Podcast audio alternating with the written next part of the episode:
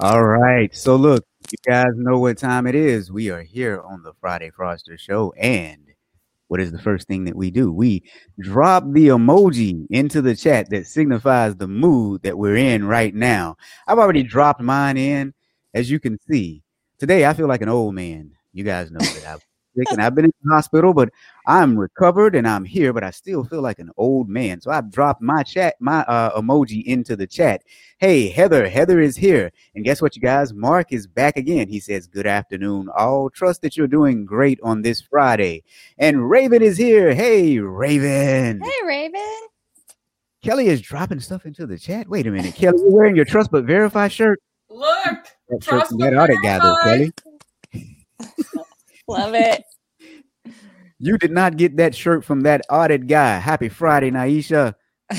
Heather is still in a drinking mood. You're eating and drinking. Heather, is there a party going on today that you did not invite me to?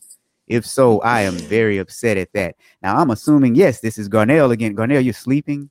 Why are you sleeping today? Shouldn't you be at work? Hal is actually having a pizza party today, and Raven says, what's up to everyone?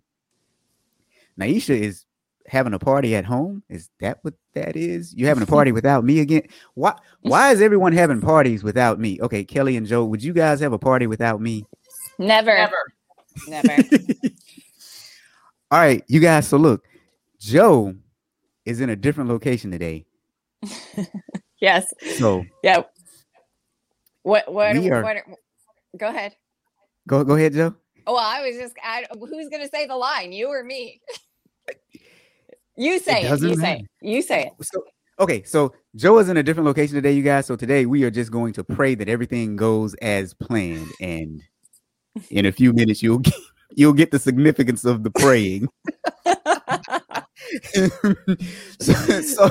So there are a couple things that we want to, talk about before we get into today's story.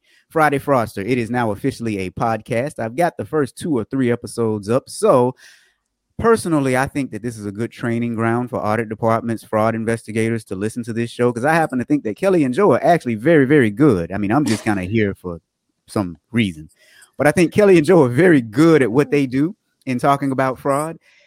And I'm just kind of here. So if you go to FridayFraudster.com, you will start to see the episodes. We have about 12 episodes now, and I'm slowly backfilling and making it a podcast. Also, it will be on YouTube as well. So either experience, if you just don't want to look at my face, you can check the podcast. If you want to look at us and see our smiling faces, you can go to YouTube. There you go. What do you guys think about that, Kelly and Joe? I think it's awesome that you did that. So thank you for doing that, Robert. We love you for all the things that you do. Oh, I don't do anything. I just kind of show up. Whatever. Yeah, you do. So yeah, you guys, here is my mood for today. I'm just kind of like, blah. I'm just kind of here. But we do have some happy people. Pozo is just thinking about something. I don't know what Pozo is doing today. She's just kind of. But Hal says, we're all kind of just here now, aren't we? Yes, Hal, we are all kind of just here. You know what? Without further delay, let's just jump right in. So I've kind of titled this one, What I Steal Is None of Your Business. And here's what I'll say about this story, you guys. This story is non-believable. Keep them coming, Robert. Today's story is second to none. None should be shot. Okay, never mind. This is why I love Twitter, because the retweets and the comments for this news story are, we don't even have to be funny. We can just read them. Right. So, okay. So look, this story is a long story. It's stretched quite a few years, but I will say the Washington Post chronicled it on June the 9th. And here's what they said. They said each new school year, fresh checks for tuition and fees streamed into the principal's office at the St. James Catholic School in Torrance, California. But for 10 years, those checks, along with donations, well, they didn't make it to the school's bank account. Instead, the principal, Sister Mary Margaret Kruper, something like that. She's 79 years old. She was stealing the money and using it to bankroll her gambling habit, according to federal prosecutors. Now, they are alleging that she stole, now check out this number, you guys, $835,000 from the school. She's scheduled to be arraigned on July 1st. Here's what her lawyer had to say. Her lawyer said that she is very remorseful and sorry for any harm that she has caused. He also said that as soon as the school confronted her, she accepted full responsibility for what she had done and that she cooperated with law enforcement and the archdiocese. Her lawyer also went on to say that later in life, she began suffering from mental illness that clouded her judgment and caused her to do some things to do something that she otherwise would not have done. She did it for about 20 years, though. But OK, that's beside the point. Yeah, that is beside the point. But here's what happened, you guys. As principal of the school, she was in charge of the school's credit union account, where she deposited checks for tuition and fees and donations. She also oversaw the St. James Covenant convent account, which is a savings account that funded the living expenses for the nuns who worked at the school. Now, apparently, she covered up her tracks by falsifying the school's monthly and annual financial reports. She admitted that in a plea agreement. Kelly, Joe? Hashtag it's not rocket science. Well, I just think that there was a lot of nun foolery going on. I think this is the classic example of you don't think it will happen. Certain people won't do it. Certain age groups won't do it. And no this criminal is history. It'll never happen at a church. We've talked about these things. This is the classic. It can happen to anyone. Keep your eyes open. Example. Well, but isn't this just like all the others, though? No segregation of duties, specifically surrounding your bank accounts, your cash controls. But apparently she did the books as well. So she was the principal. She was the controller. She was the accounts receivable person. She received all the checks and the cash. She made the deposits. She reconciled everything. And apparently she directed the accounting staff, if there was any accounting staff, as to what to do. Yeah, it's the trust. It's the too much trust in one person. Yeah, we've seen this in just about every example that we've done, I feel like. So Mark is saying investigative bias. I want to know why you say investigative bias. Yeah, Mark, maybe, why is that investigative bias? You mean on our parts, or you mean... Maybe what I said about anyone can do it, like we can't have investigative bias. Maybe that's what Mark means. Like you can't think that an elderly person who's 79 won't steal from you. Maybe that's, I don't know. I'm just guessing. Trust by faith, not by verification. Okay. Oh boy. Yeah. Okay. Yeah. Got it. That makes sense, Mark. Yeah. Trust by faith, not by verification. Right. Absolutely. Yeah. That's the bias. Yeah. Well, and Pozo said, when did she have time to gamble with all the shoes she filled? This is one of my things. When I was growing up, there was Vegas and Atlantic City. Now you can go to like your local Kroger and, you know, buy lottery tickets, or we have Dotties here and you can go. I don't even think they're Dotties. I think they just rebrand them every so often. You can play video poker and there's just so many opportunities to gamble now compared to in the past. However, I do think she did frequent Vegas. Wasn't that in one of the articles? So she did find the time. And I'm thinking, well, maybe it's like a normal school year. Maybe she had summers off that she spent gambling. Who knows? I don't know how much. I know principals work throughout the summer too often, but yeah. Oh, they'll find the time to spend someone else's money. Don't they say okay, oh, I don't know if I should say this. Like, I mean, I know this from my parents. They didn't sleep as much as they did when they were younger. We don't need as much sleep when we get older. So maybe she is like only needed 4 hours of sleep a night. I need my 8 or 9. You know, that is a good point. I'm finding the older I get, the less sleep I need. So what the hell is a dotty? Oh, Mark. So in Oregon, we have, and I think they may have changed them and now they might be Ashley's, but they're video poker places where you go in and buy a bologna sandwich because they have to serve food, but then you play video poker. So they used to be called Dotties. Yeah. Ah, okay. So now, according to some sources, they say that by falsifying the reports the way that she did, she lulled the school and the administration into believing that the school's finances were being properly accounted for and that its financial assets properly safeguarded, which in turn allowed her to maintain her access control to the school's finances. Now, one thing that struck me is really odd about this is, so the article that I just read from was as of June of this year, but this thing happened a while back. So here's an article from November 29th of 2018. Two nuns admit embezzling school funds for Las Vegas gambling trips. Now, this article mentions Kruper as the principal, but also a teacher named Chang, pictured here. Here's the both of them.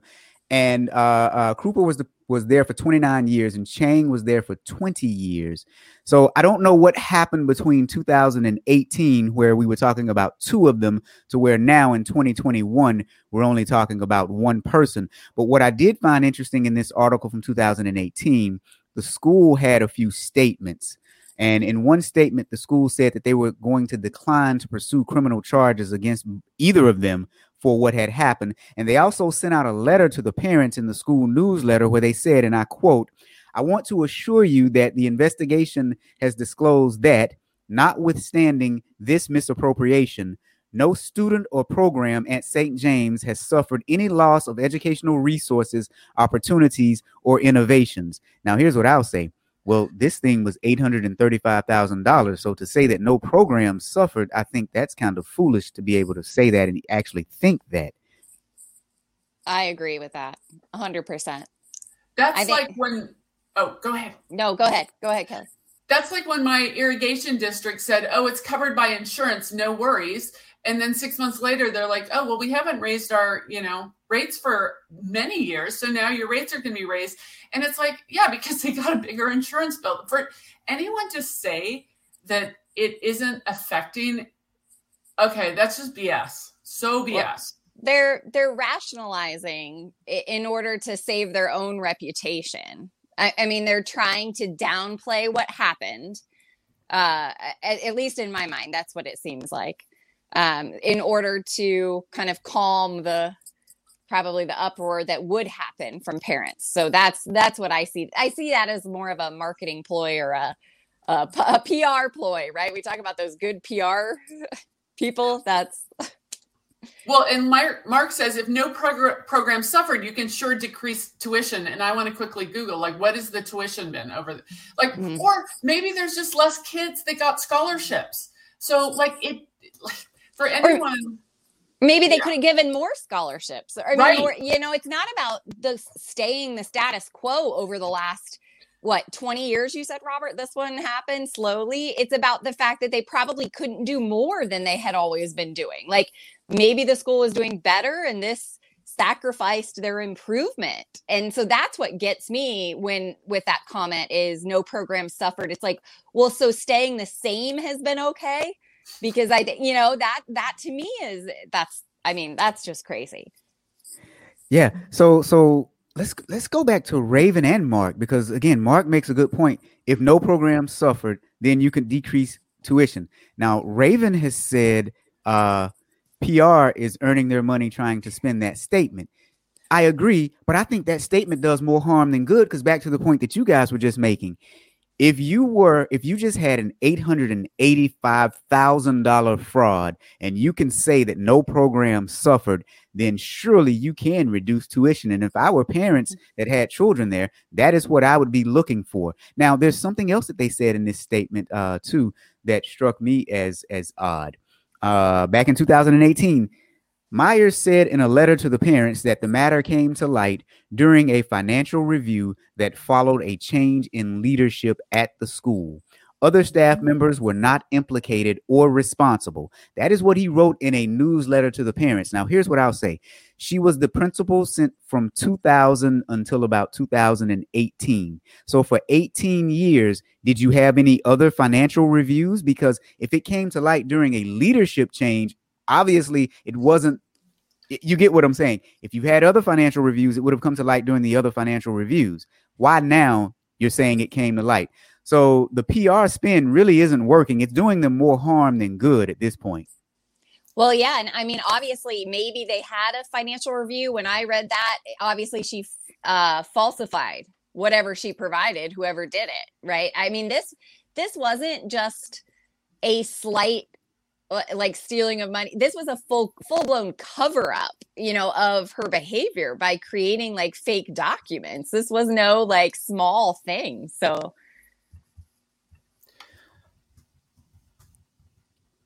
Well, yeah, and I think, go ahead, Kelly. Well, so, I mean, if you divide $835,000 by 20 years, you're talking $40,000 a year. I wonder if it hockey sticked or if she consistently, you know, was doing about 40 a year. And then if their school budget is, I don't know what their school budget is, but, you know, as I said, that's like a little air leaking from a tire.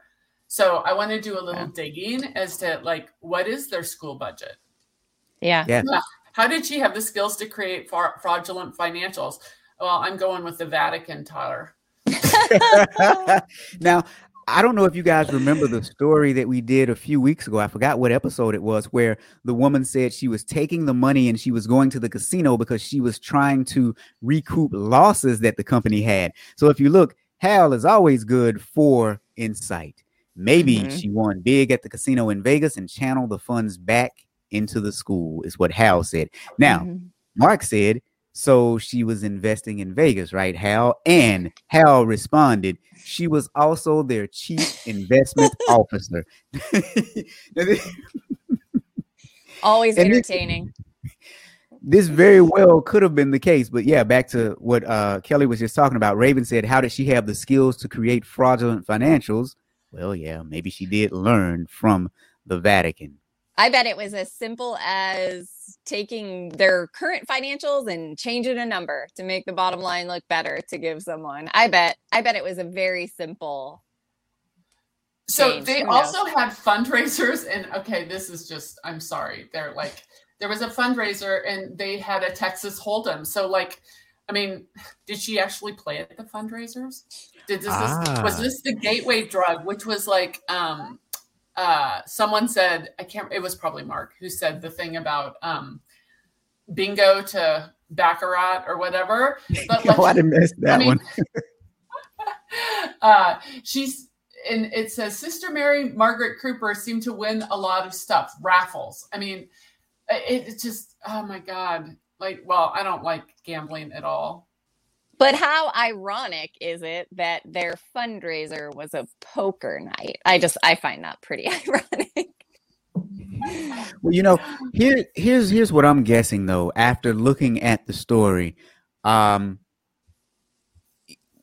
told that she was there for those 18 years and she was in charge of all of these things for 18 years. And then she told staffers to fraudulently present the financial statements. And she also had them shred some documents. What I'm guessing is after she retired, a whistleblower came forward, because it doesn't make sense that we're saying during a financial review, something came up. So you had no financial reviews for 18 years.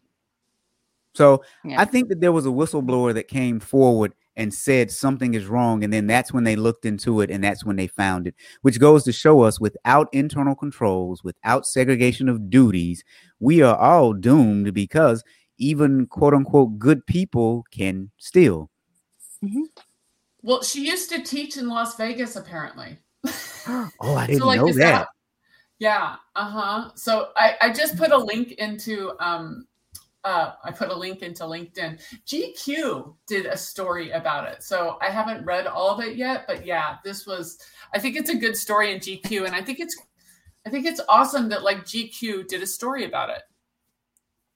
Yeah, Heather, love to party. Oh my God, my kids went to a Catholic high school. The annual auction, I never went to because I didn't have money to go to it. It was like the biggest drunk fest of the year. And I have a friend, she's like, I'm just waving my paddle left and right because she was drunk. Oh, goodness. Okay, so what's the lesson that we've learned here? I almost feel like we have a broken record going on as of late and probably in our profession as a whole. Segregation of duties, proper oversight.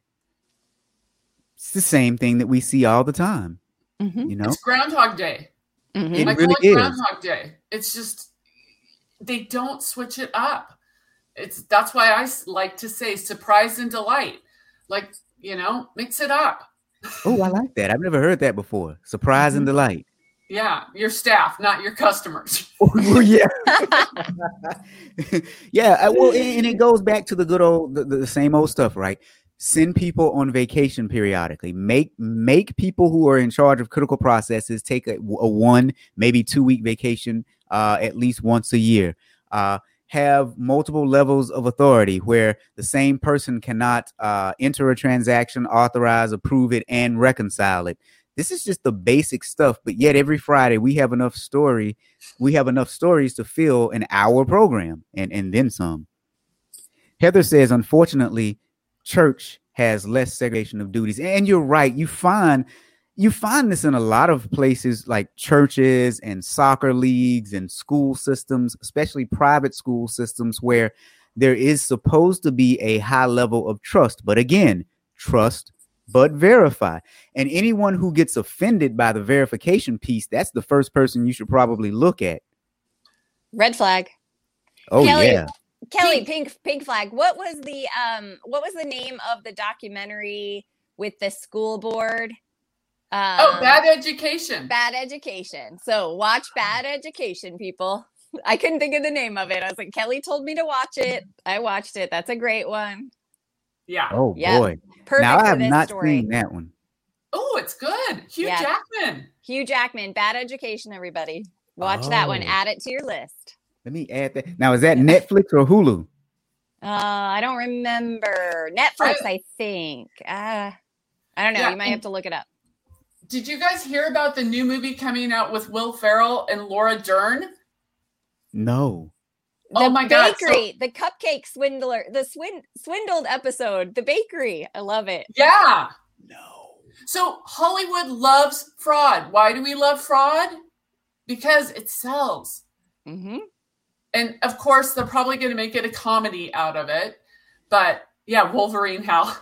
They're probably going to make a comedy out of it. But still, that's how people remember are the crazy stories, the nun who steals, who goes to Vegas, and then all the jokes. What did she wear her habit at the, you know, like that's Whereas like, were there any funny jokes about Bernie Madoff? No funny jokes about Bernie Madoff, I don't think. Well, I mean, there was one, the fact that he made off with everyone's money. I mean, that's true. And Heather, scandal sells. Oh my God. Yeah. This is why Kelly and I do fraud and pop culture. All right. So we are approaching our halfway point.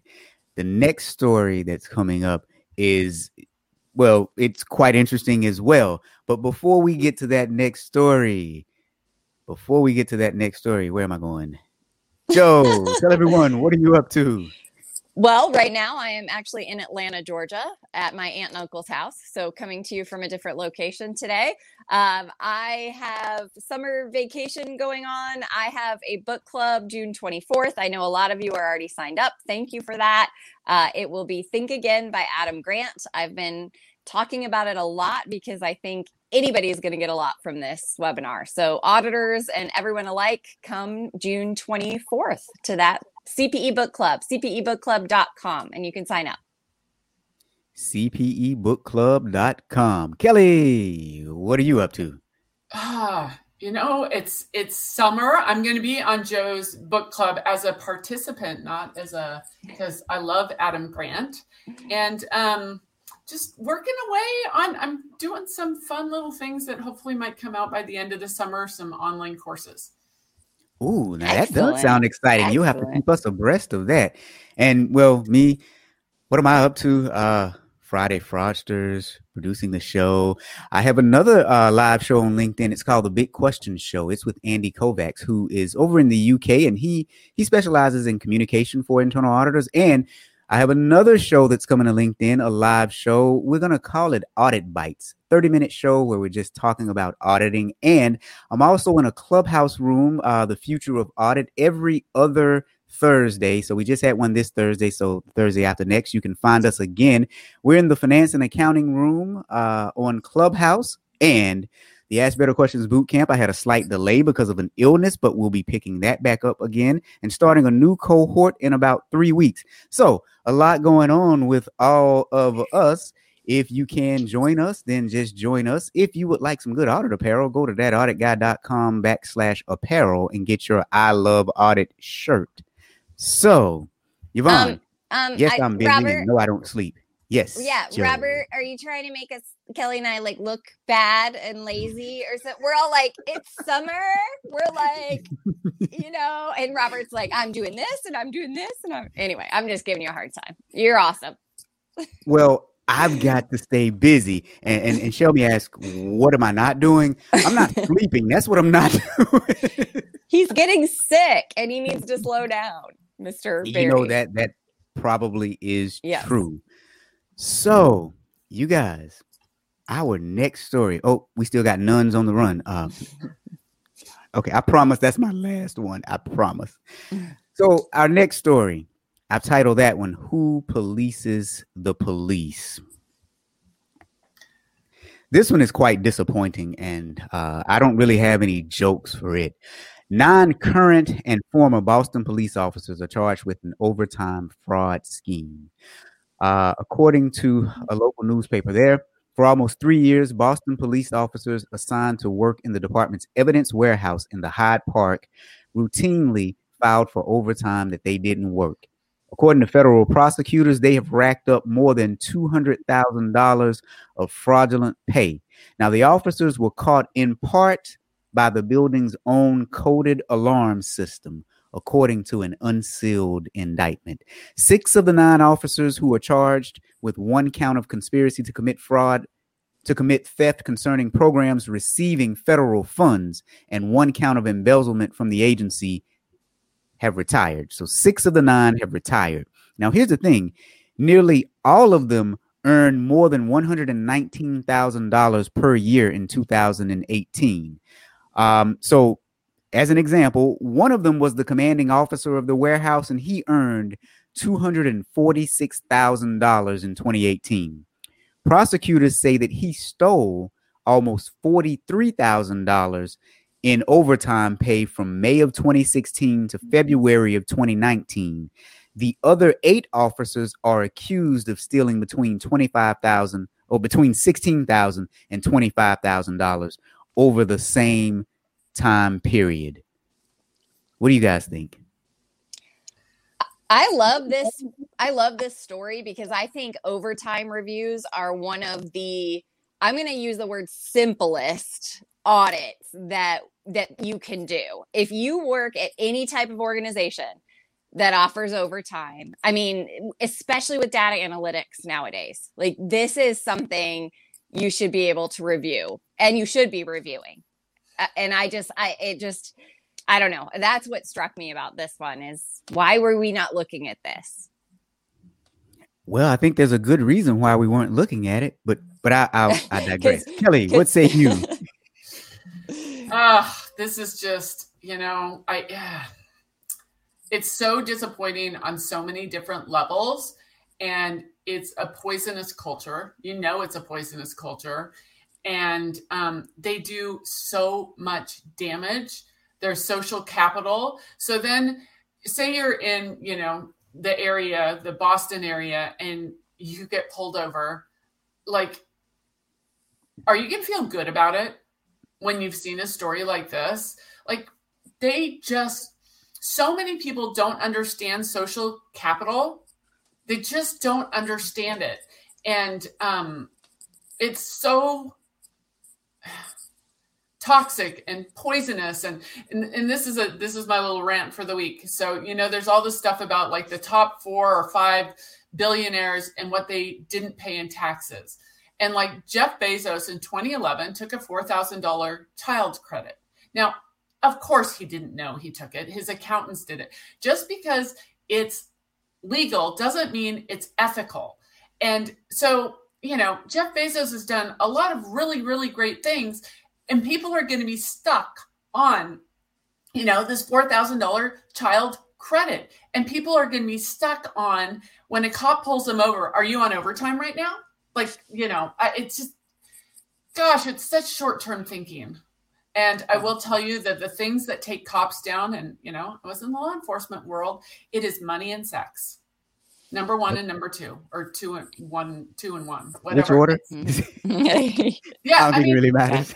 There was just an FBI, ex-FBI agent who got busted for stealing $800,000 from a woman, saying that she was on a super secret probation. And I will tell you, he's probably divorced and he needs money. So it's money and sex. Wow. And it just goes to show that, like, nuns, cops, there is no occupation that is not susceptible to it. Mm-hmm. So let's go back to our nice audience. Mark says he set the tone at the top. Yes, he did, Mark. It gets even better.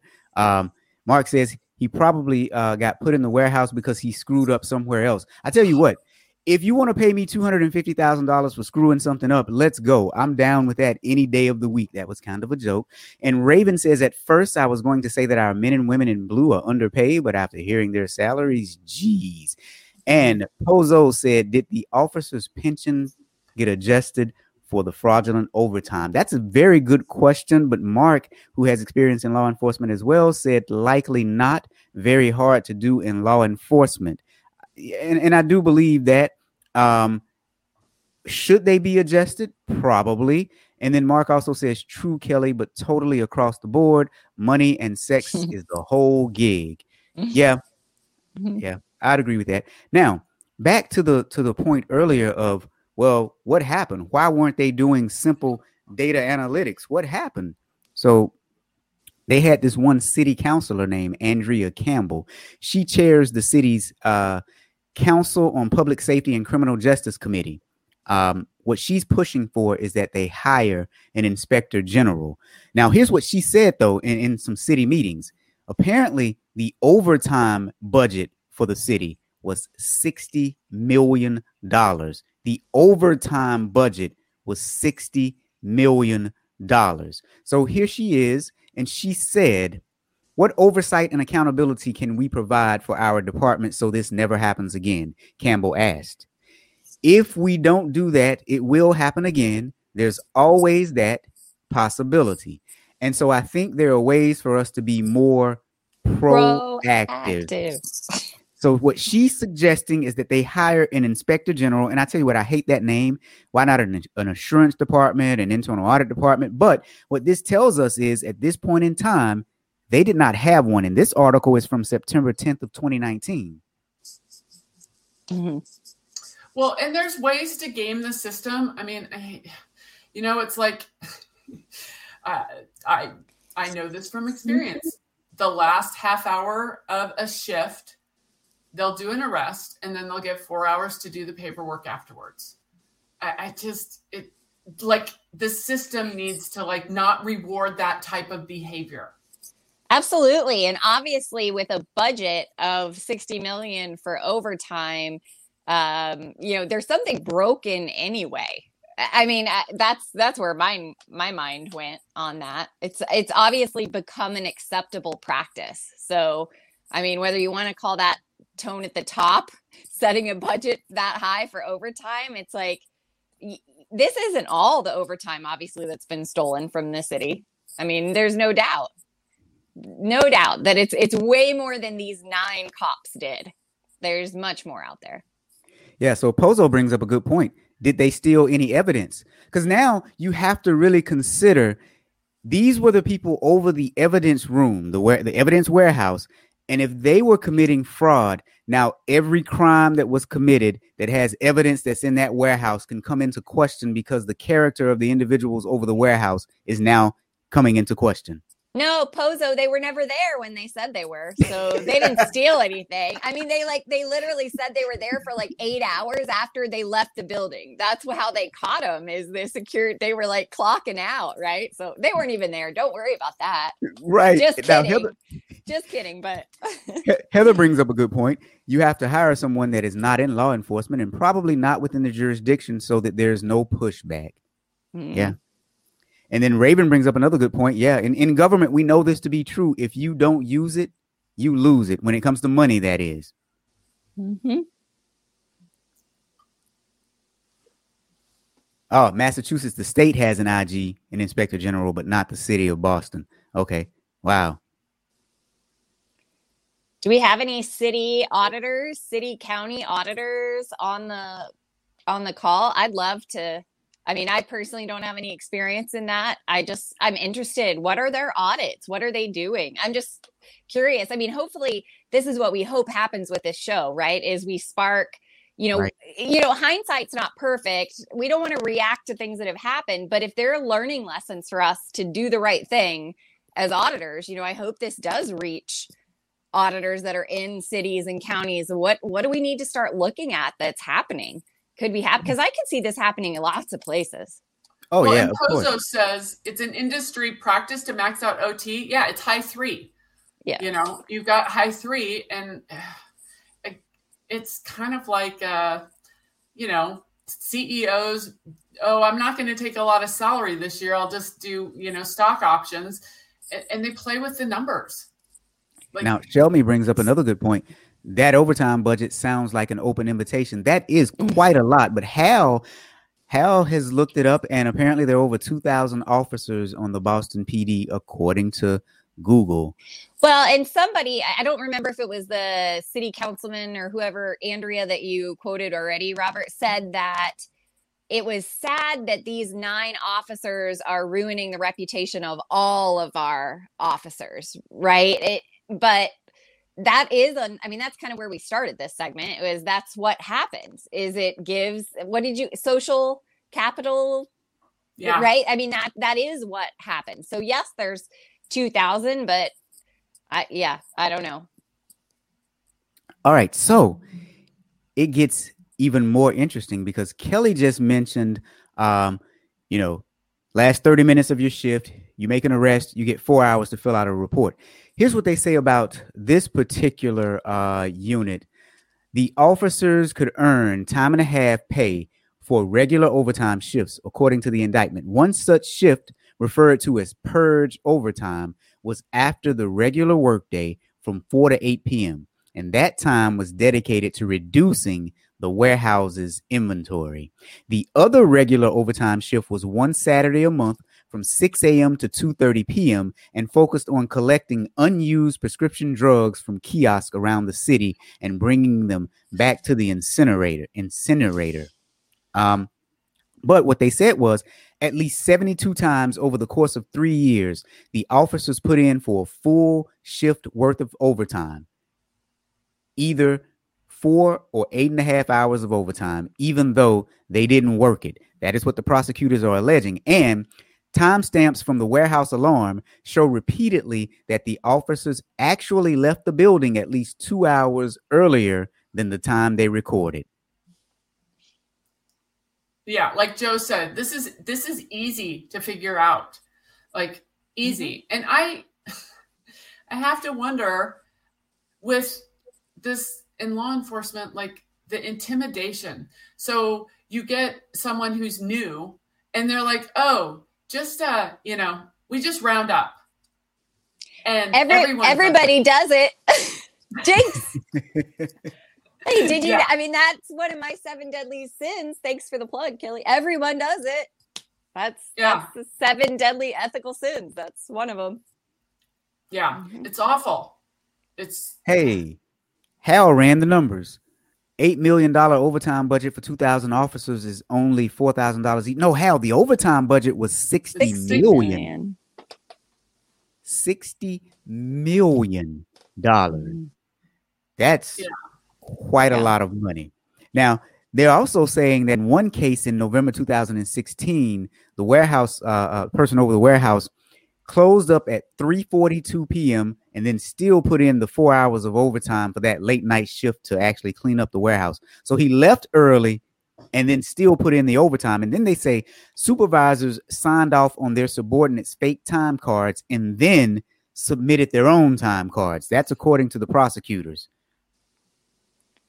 Yeah, we've seen enough bad cop TV shows or movies that show the intimidation to newer people on the force. And just like Joe says, we've always done it this way. Yeah. And I think, you know, if your supervisor approves it, I mean, obviously, you know, this was a kind of a, I don't know, in my mind, it's a buddy relationship, right? Somebody, I mean, I don't know. I guess it's not collusion. Is it collusion?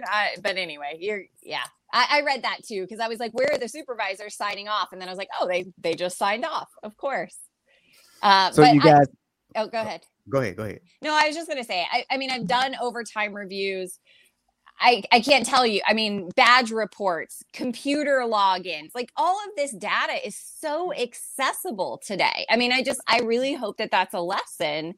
That if you have hourly employees, like you should be doing that, and you should have it as a query running all the time and spitting out outliers to you. This shouldn't even be an audit. This should be a continuous monitoring that's happening behind the scenes at your organizations, no matter however you can do it.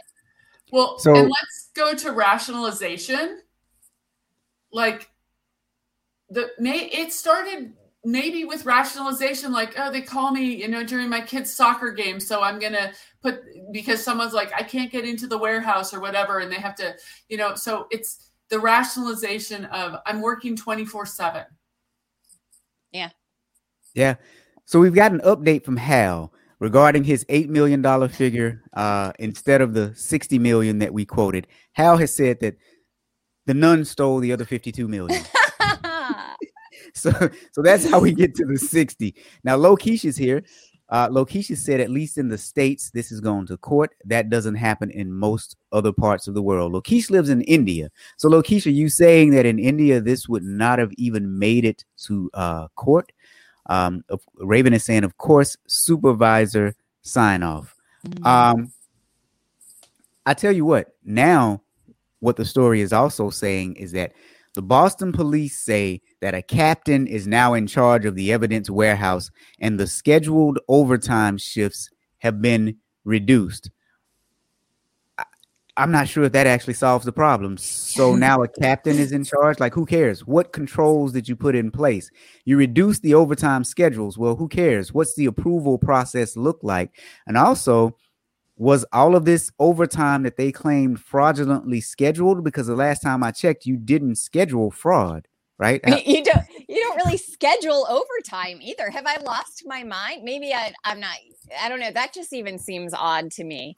But I mean, Robert, going back to who did it, wasn't it the union president, the president of the union of the collective police force in Boston that was one of the people involved in this? So to me, if it's a title thing, you know, you put somebody who you think is responsible in charge, and now you're doing the exact same thing again with the, you know, putting a captain in charge. I mean, I agree with you that that's meaningless. Like, what is that? What's the purpose of that? Cops don't become cops to play with pivot tables. Right. And I think that's a big part of the issue. And so Dan kind of hits it too. Focus on crime for the police. Hire non-police for administrative issues, leadership issues that allow it to happen, and especially schedule it. So yeah, cops want to be cops. They want to be in the streets. I mean, this is what they've trained for. This is what they have a passion for. You could definitely have administrative staff doing a lot of the administrative stuff. Now, granted, there's some things that civilians can't do. You know, like, I understand, in order to have your internal affairs unit, you really want to have ex-cops because they understand the protocol and the procedures. So I get that. But paper pushing things, the accounting work, stuff like that, answering the phones, civilians could definitely do that. But yeah, yeah, anyway.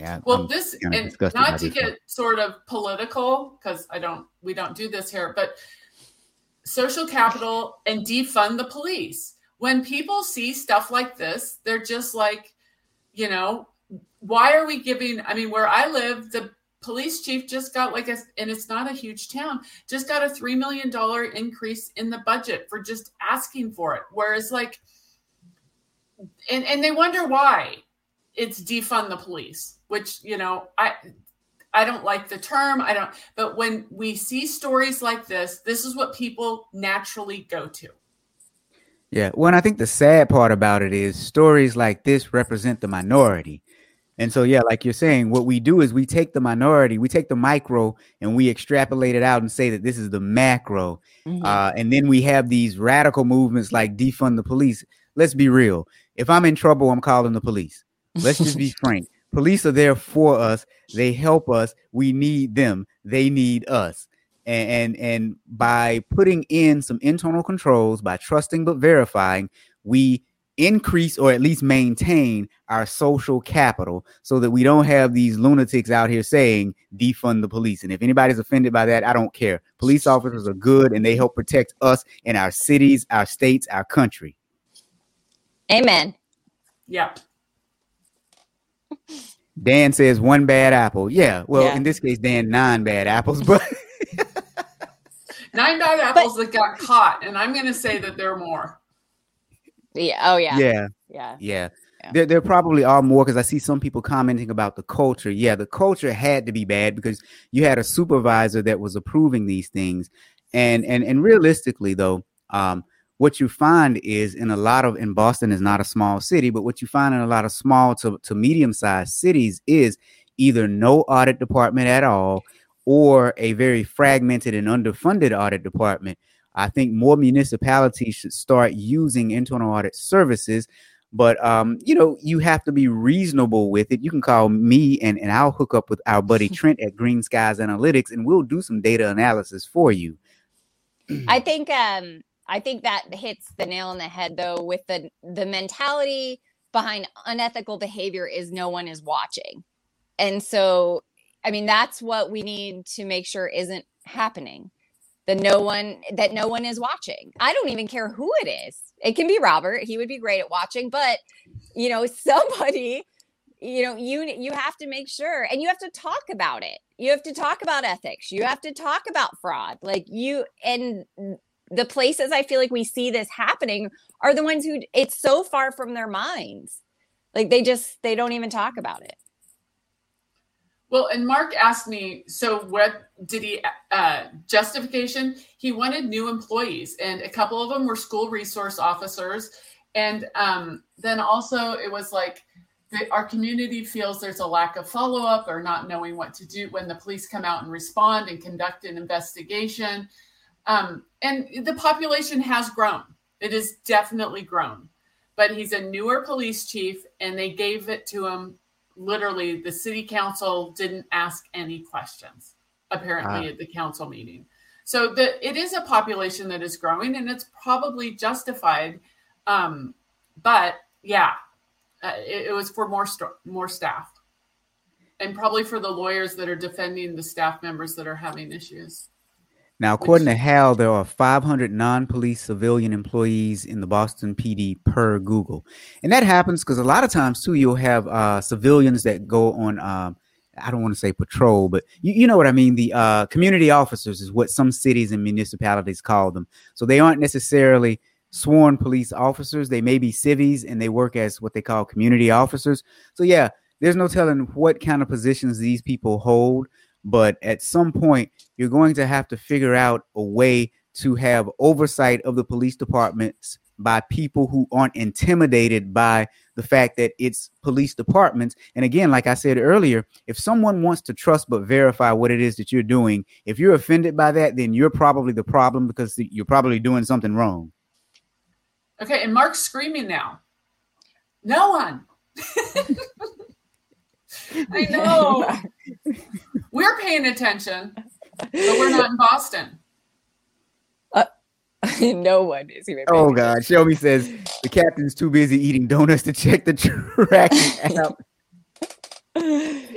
Oh, goodness. And Raven hits it on the head, though. Everything boils down to culture. That is exactly why they think every audit team should constantly and consciously audit culture. Yeah, we definitely should be looking at culture as auditors. It sounds like this one was corrupt from the top down. This is sad, especially when you consider Boston is an extremely large city. So I imagine it takes a lot to run that city. Mark is apparently mad. He said it just so ticks him off. I love the passion. Yeah, the passion that comes out on a Friday afternoon. I love it. Mark also says that it's nationwide, though. Yeah. I'm sure. I think over time, I bet that is, if we had to rank the order of like things that go wrong at organizations, I bet overtime would be up there, like way up there, from whether it's fraud or I really think that that's something that auditors forget. And I think over time we need to do like a top 10 hit list. I think that would be an awesome idea. Yeah. I think just, things that everyone's come across over the years. I mean, we've all done those things that have been pretty impactful. And I think overtime would be a big one. Now, Mark does bring up a good point. Not necessarily top down. That's one warehouse. So, yeah, it's not the entire police force. But Hal brings up a good point. He says part of the problem is that it's a very hard job to be a police officer, and the good ones are leaving. Yes, they are. So with low pay and dangerous job, well, you get overtime. Yeah. Well, I also know, and I don't know if it's changed, but in Portland, you just had to have a high school diploma to become a cop. And there's different, I mean, not that my kids, but like my son is like, I'm sorry, I think cops should have a 4-year college degree. And again, we're getting a little dicey here. I agree with that. I don't know, but then it becomes who's qualified. Well, yeah, and I think, I don't know if I necessarily think they have to have a 4-year degree, but I think whatever training they have needs to be relevant, so they definitely need to know law. And then there's some physical fitness they need to have. And I don't know if there are really 4-year degree programs that could adequately train someone to be a police officer. Maybe if there was a specialized program for them, but a lot of them go to school for criminal justice, which makes sense, right? Because you need to know the law.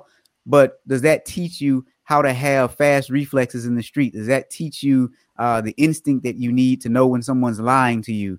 Does that teach? I think it's. But I get your point, though. Some education beyond high school. Can we go back to Hal's comment? Can you put Hal's last one up there? I loved it because. Oh wait, which one? This one. Like this to me, as soon as I was reading this, it's what people say about teachers too, right? Yeah. It's a hard job to be a teacher. You're a good one. You're leaving. It's good teachers leaving all the time right now. Maybe not. It's a dangerous job. But is it okay then for a teacher to steal? I mean, I do a case study about how teachers were changing scores to get the funding for their school, right? That's a big case that happened. Because they want the best for their students. So they start behaving unethically just to get what their students deserve or their school deserves. So they're like fudging scores to submit. I get what definitely appreciate what Hal's saying, but this is the rationalization. This is why people do it because they think they deserve it. And a lot of them do. That's how I feel about teachers. That's how I feel about cops. And so that's where I just feel like this is why ethics is so challenging, because we know they're good people that deserve more, and we overlook things that they do that are bad sometimes. And that's where it's a slippery slope. Yeah. I agree. And then to your point, we do have a different stigma when a teacher steals versus a cop. Heather brings up a good point. She said that her mom had to have a 2-year degree back in the day, and she passed the exam to be a cop. And then Mark says you'd be cutting out some ex-military that are incredibly talented. And then Dan says maybe a CTE program, tradecraft education program for police officers. Again, you know, a lot of this goes, and this is like, you guys are leaving here today with just even more questions, is behavioral science and system one and system two, and the thinking, you know, the quick answers, well, the slow answers, the sleep on it answers are more ethical. So like everyone goes to the quick answer. So, yeah. And I think this one actually saddens me because I understand the importance that police play in communities, and to see that trust being eroded. And now, like I said earlier, knowing that some people will take this incident and really blow it out of proportion, it just saddens me. I think that there's a way that we can all do better when it comes to stuff like this. But then it also begs the question, why in the world were they stealing, especially the one making $240,000 a year? Was it that he felt that he deserved it? He felt slighted in some way. Like, what was the cause of that one? Because there were some others, because let's just be honest, $100,000 in the city of Boston, if you have a family of four, is actually not a lot of money for those who were making $100,000 a year. What happened? Were there family issues? Were there things like that that were occurring? But then also, what happened to make these individuals all get together and collude? So that's the other thing you have to think about, because there was collusion here amongst at least 9 people. It's very hard to detect fraud when you have collusion, but you got at least 9 officers that colluded with this particular incident. It's very easy to commit fraud when there's nobody to detect it. So, yeah, that too. You know, this all, to me, I bet none of them even, well, this is me guessing, none of them could have even had a reason to do it. But the reason was they could. And I think that's, you know, I don't know. That's the really also, bad part. Another thing is retired Sergeant Gerard O'Brien, 62. He got to retire at 62. Come on, who's going to retire at 62? And I realize it is hard work, like hard work. But I'm just going to make a guess here. He had alimony and child support to pay. That would be a really good guess, yeah. Heather says he made probably $246 after stealing. No, Heather, he made $246 before stealing, and it is alleged that he stole almost $43,000, so he made about $300,000 after stealing, that is. Fun stories today, Robert. Thank you. Yeah, this was a very interesting day. And I will say I am saddened by this one. Oftentimes I don't get as sad, but this one bothers me, and I don't know why. The Nuns on the Run doesn't bother me as much as this one. I think it's because these are real people stories. You know, we're not talking about white collar criminals. We can throw some of those in if you guys want, but I mean, we're talking about real everyday stories. And my phone, I just got my 5% low battery warning. So if I drop, bye everybody. Love you guys. Happy Friday. Well, we are coming to an end, you guys. It is 1 minute till the top of the hour. And so thank you guys for being here. You guys actually make this fun for us. Hopefully you guys are having fun too. And like I always say, recommend this to your audit shops. Tell them to listen to this. We try to have fun, but these are some serious issues. Any church, nonprofit, not-for-profit, however you want to call it, please get regular audits, not external financial statement audits. Get somebody to come in and look at your control environments. All it takes is somebody who's been doing it for a while to come in and look at things, double check, trust but verify. Municipalities, please hire some auditors. All it takes is one or two to come in every once in a while to make sure that you're being a good steward of the funds that you have. We got people saying, thanks a lot, guys. Great discussion today. Today, I'm a little sad, you guys. You can tell this story. He's got me. Any last words, Kelly and Joe? No, have a great weekend, everybody. Don't be sad, Robert. Yeah, read something uplifting. Yep. All right. See you guys next Friday.